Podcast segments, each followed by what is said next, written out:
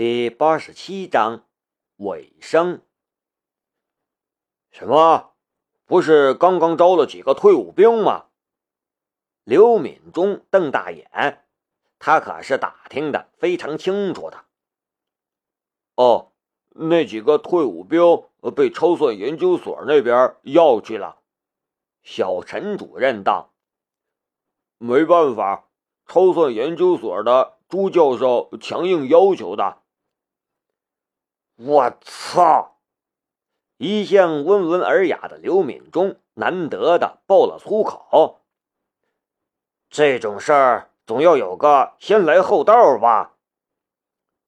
呃，这事儿是校长特批的，说筹算研究所那边比较重要。重要个屁！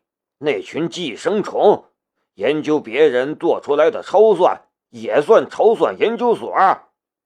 刘敏忠那个怒啊！青阳有一家国家级的筹算中心，拥有一台超级计算机。这方面来说，青阳大学也属于近水楼台了。所以从几年前开始，就在叫嚣着要建立自己的超级计算机。纵观国外的超算。很多都是大公司、大学自己建立的，而超算研究所就是被寄予厚望的部门，号称要实现非军事学校对超算的零的突破。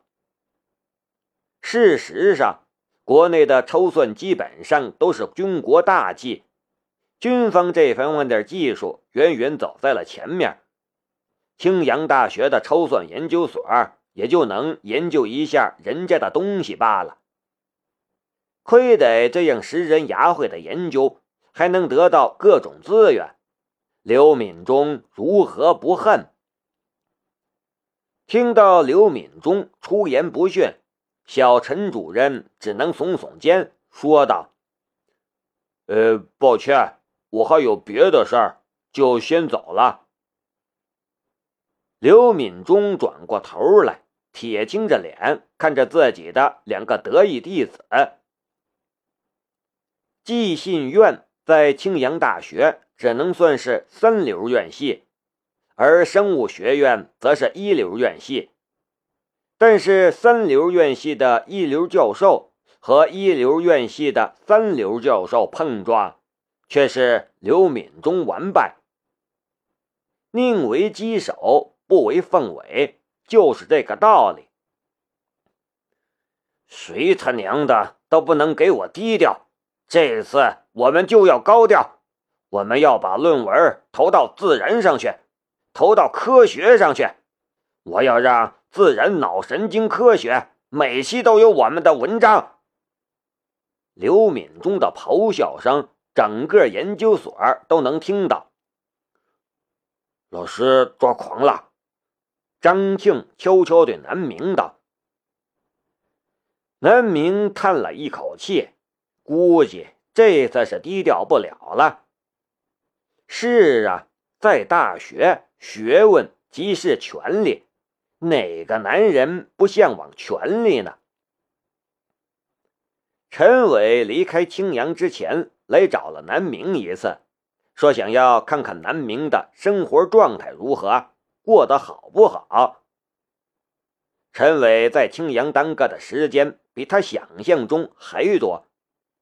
最初是因为一次凶杀案而来到了青阳，但最终却又不小心立下了一个大功，结果被这里表彰那里表彰，到现在才算是结束了。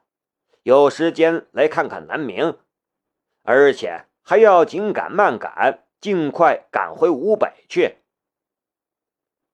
南明吐槽了自己受处分的事儿，气得陈伟差点就掏枪去找人理论了。他家这个小弟捧在手里怕掉了，含在嘴里怕化了，全家人都宝贝的不得了，竟然受了这样的委屈，而且还是因为这么点莫名其妙的原因。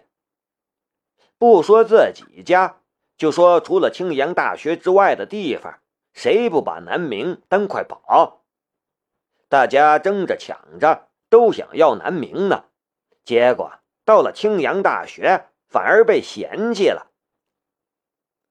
南明倒觉得陈伟大惊小怪的，不就是点小事儿吗？没啥。大风大浪都经历了，还担心这点小风小雨？不过有一点，南明觉得挺有意思的。之前南明还觉得李慧云像是杨过，这会儿他就觉得自己像是令狐冲了。在自家的华山派，就像是一堆臭狗屎，个个讨厌他，想要把他赶出去。但是到了外面武林上，那就是香饽饽，大家争抢着都要他。那谁是他的任盈盈呢？张飞林还在军训，走不开。南明陪着陈伟在校园里转了转，回到了南明在外面的居所之后，陈伟提起来一些南明可能会关心的事儿。这些事情本来是需要保密的，但是对南明嘛，还是不要那么矫情了。李慧云留下的地址是他父亲的一处据点，里面藏了一些东西。这事儿实在是关系重大。陈伟和何山两个人带了几名警察，驱车数千公里，跑去了另外一个城市。回来时，整个青阳市局都轰动了。陈伟顿了顿，咧嘴道。严格来说是钱，四千万。就算是见多识广的老刑警陈伟，也被四千万吓住了。你知道四千万是多少钱吗？这么大的大箱子装了两大箱子，后备箱实在放不开，就丢在后座上。我们几个人路上连停都没敢停。连夜开回了青阳，卸下来之后称了称重量，快五百公斤了。我们那车的后减震都被压坏了。南明悠然神往了一阵子，就又摇摇头，把那些念头甩出去了。原来阿云还是个亿万富翁啊！找到李慧云了吗？南明问：“没有，警犬追踪气味到了河边，就找不到他的踪迹了。”陈伟摇头：“他身上还背着一条人命，总不能让他就这样走了。不过现在这个社会，各种科技那么发达，总会找到他的。至于到时候李慧云会怎么样？”那就是法官的事儿了。南明沉默的点点头，他也不知道当初放走李慧云是对还是错，他只知道，如果李慧云敢再做一点坏事，他就会直接干掉他，谁也挡不住，也别想藏起来。说完了沉重的话题，又说点让人开心的事儿。陈伟忍不住笑了。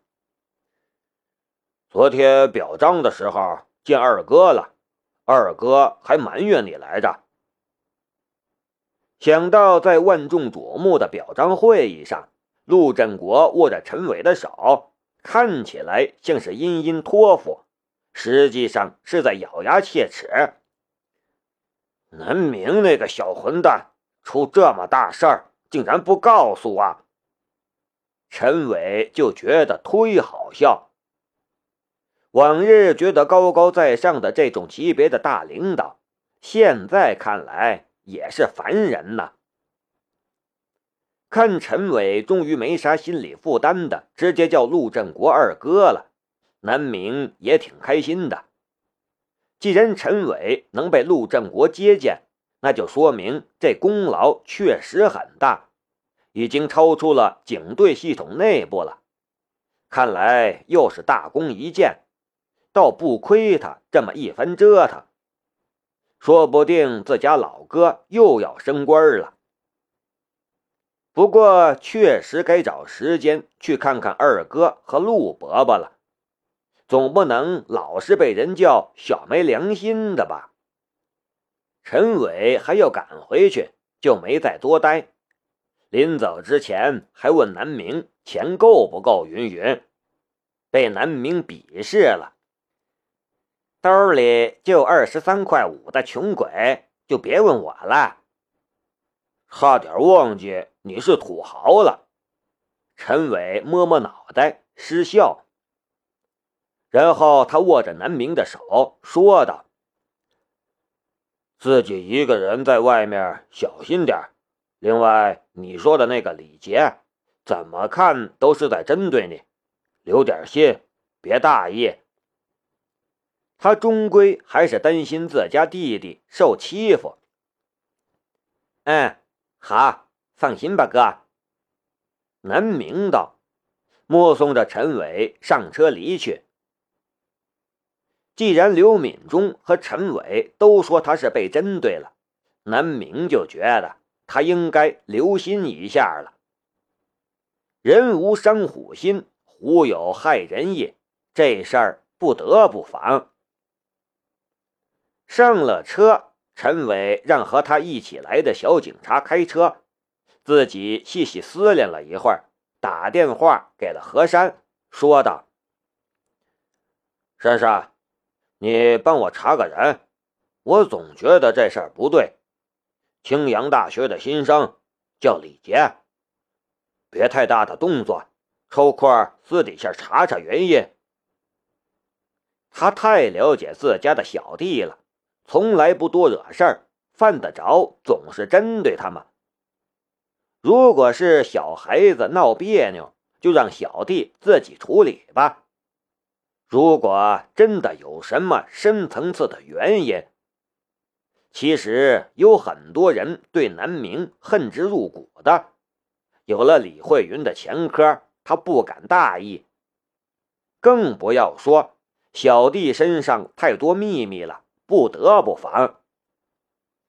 哎，现在他觉得自己留在吴北实在是太自私了，让南明一个人在青阳打拼，谁来保护他？送走了陈伟，过了两三天，南明又等来了一个人。